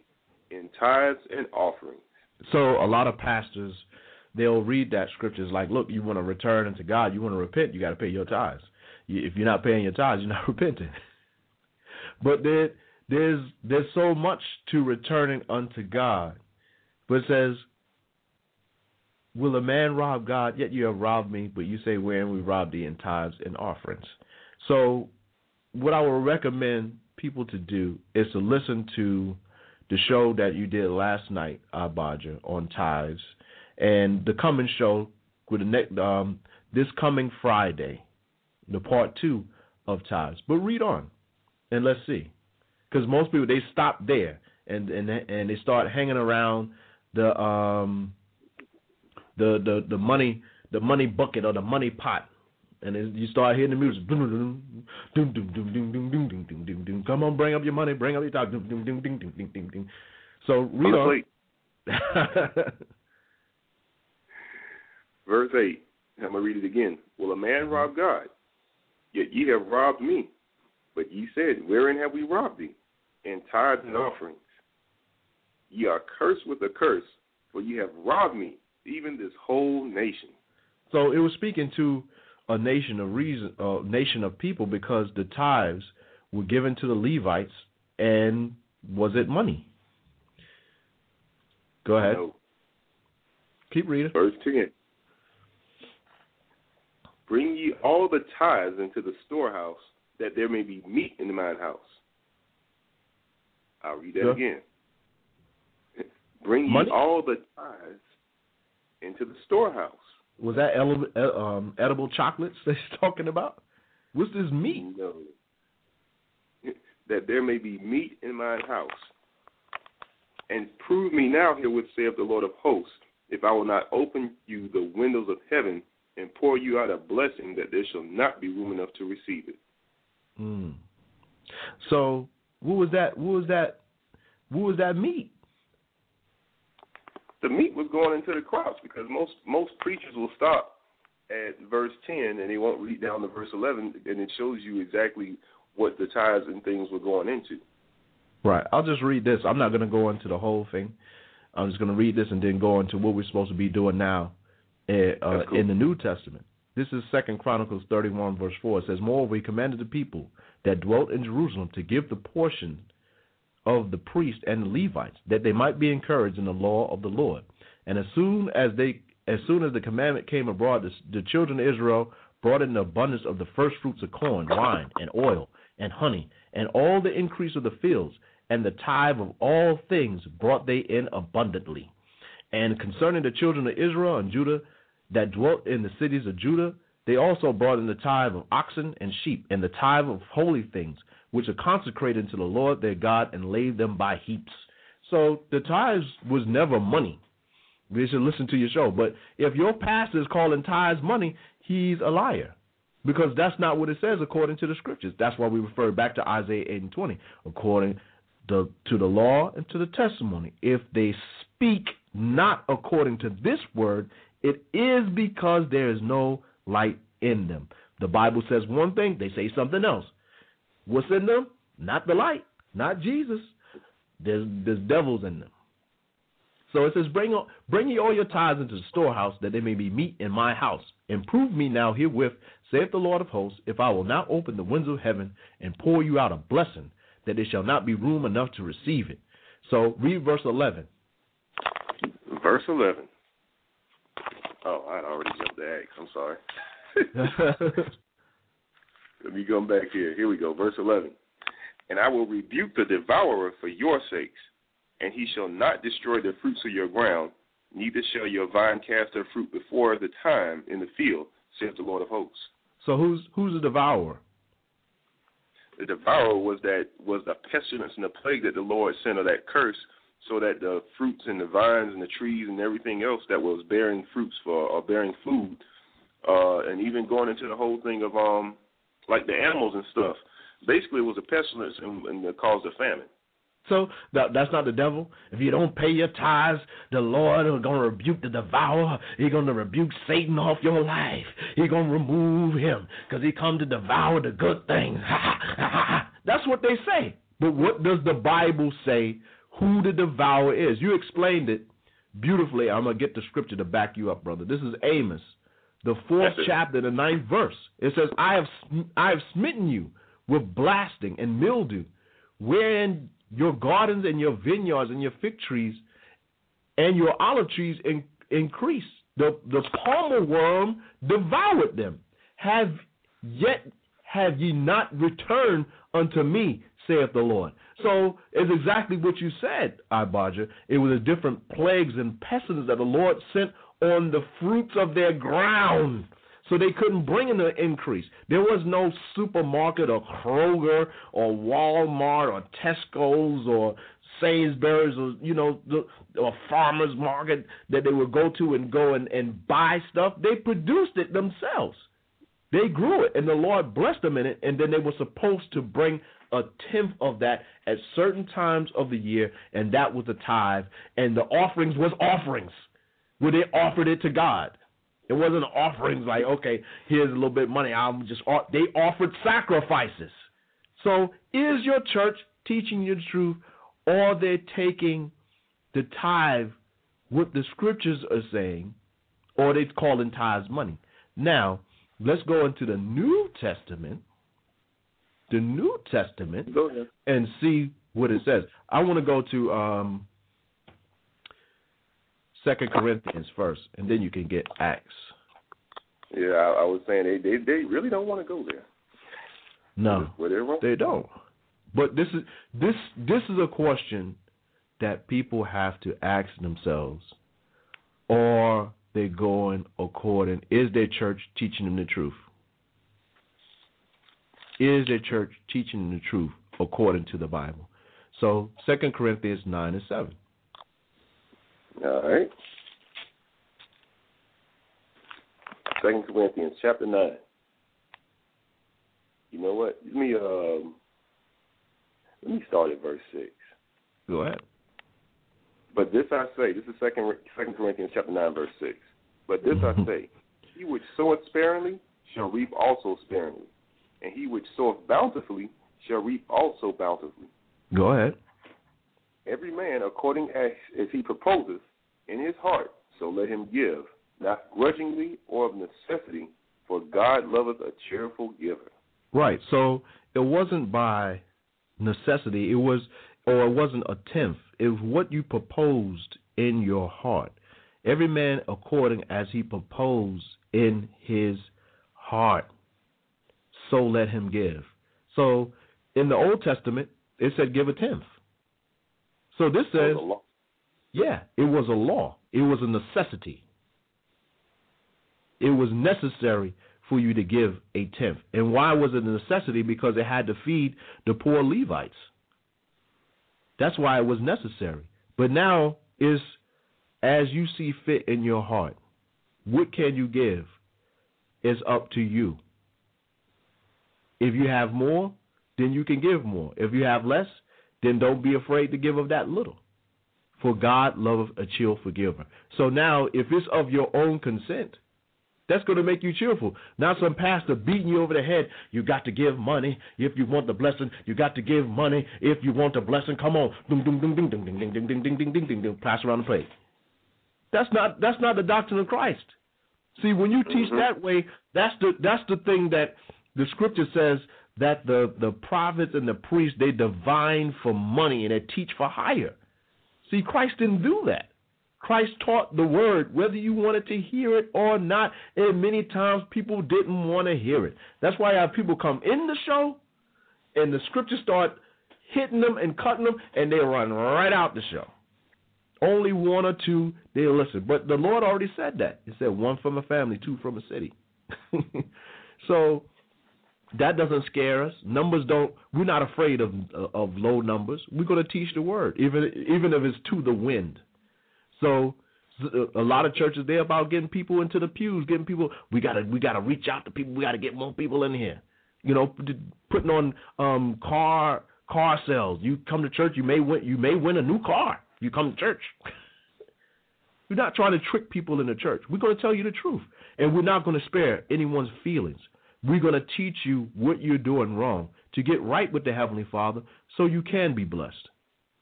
That's what we're going to teach. It's not going to be watered down, cut down. We're not going to trim our ways to seek love because we love the Heavenly Father in Jesus Christ, and we're going to teach as we are commanded. So, according to that, is that giving a tenth? No. No, that isn't.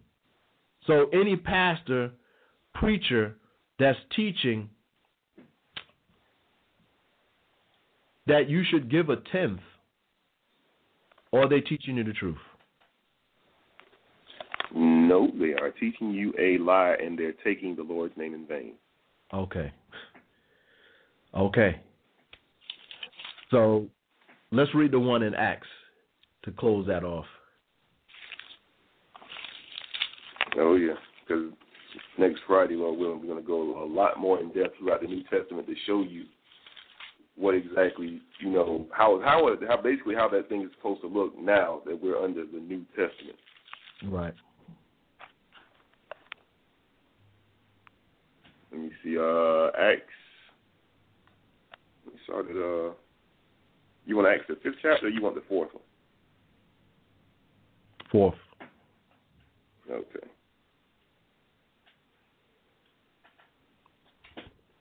Let me find my spot here.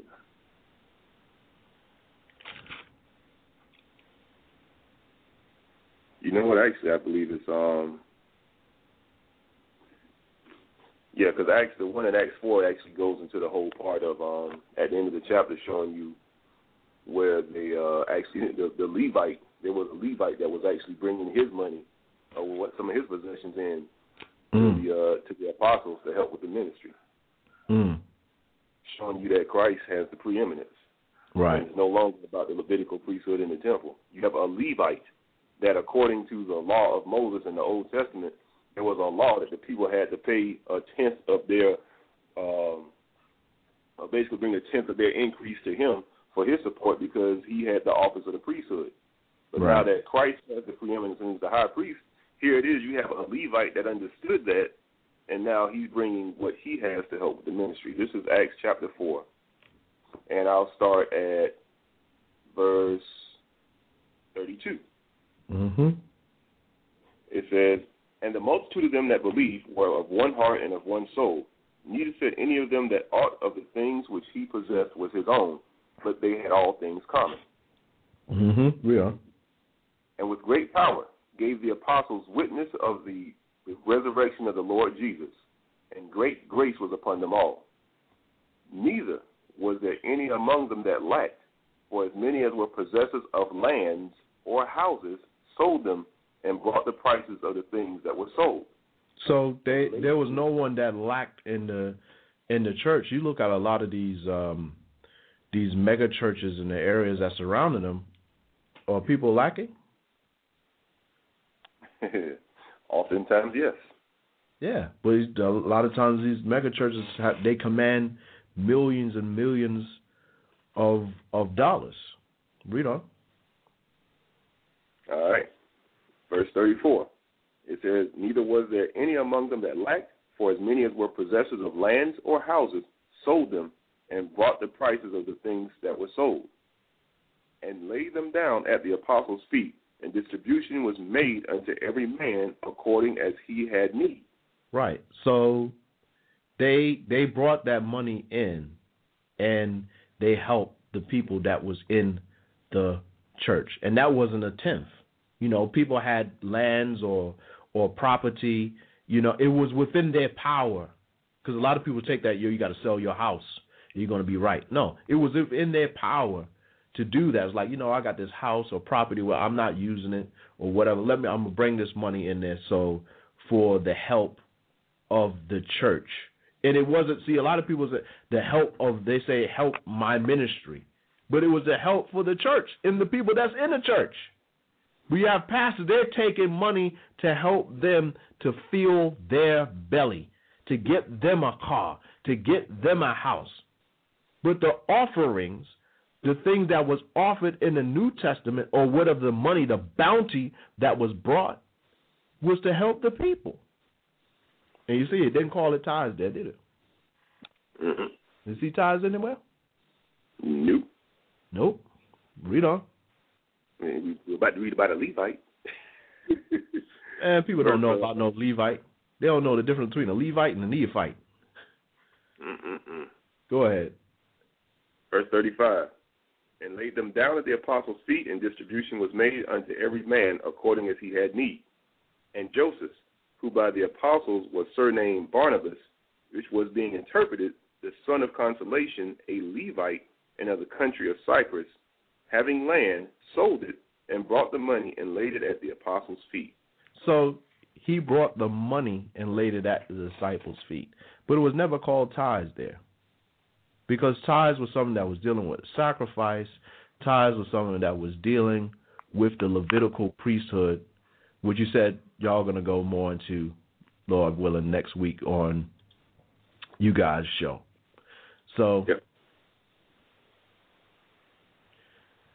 I think that's that's pretty much it. We got a few more minutes left. I wanted to touch the the Sunday law and how they change the um change the the Sabbath, the seven day Sabbath, into the first day of the week.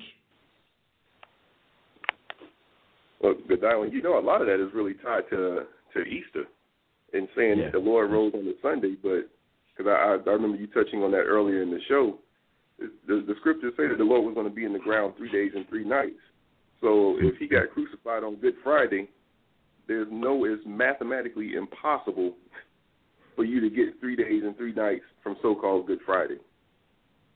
Absolutely, A- absolutely. And Lord's will, we're gonna we're gonna touch that. Um, we're gonna touch on some of that next week, going into this Easter pagan Eastern doctrine. But I want to read this. This is um Sunday. Where does that come from? Most people don't know. They think it's from like what what you say in Abaja is from the resurrection of Christ, and that's why we keep. Um, that's the reason we don't we don't keep um, church on on Sunday. We don't venerate that day. Okay, we keep the Sabbath as is written. But let's hear where it does come from. This is the the Sunday law was established by Constantine, who was a sun worshiper, who who allegedly, I say allegedly, turned to Christianity, but he really didn't turn to Christianity. It was all a front. So it says Constantine's Sunday law issued AD 321 was as follows that all the judges and the town people and the occupation of all trades rest on the venerable day of the sun. So what did he venerate? He venerated sun. Why is he sun sun worshiper? That's why it's called Sunday, Dia which is the first day of the week. Now let's see what the Bible says. Go to Exodus 20. There's there's much more to read on that. You know how Constantine just like during the times of the Maccabees, he persecuted the church, the Christians who kept the true Sabbath. He persecuted them. They're away with these Jewish laws and the Sabbaths. He persecuted them.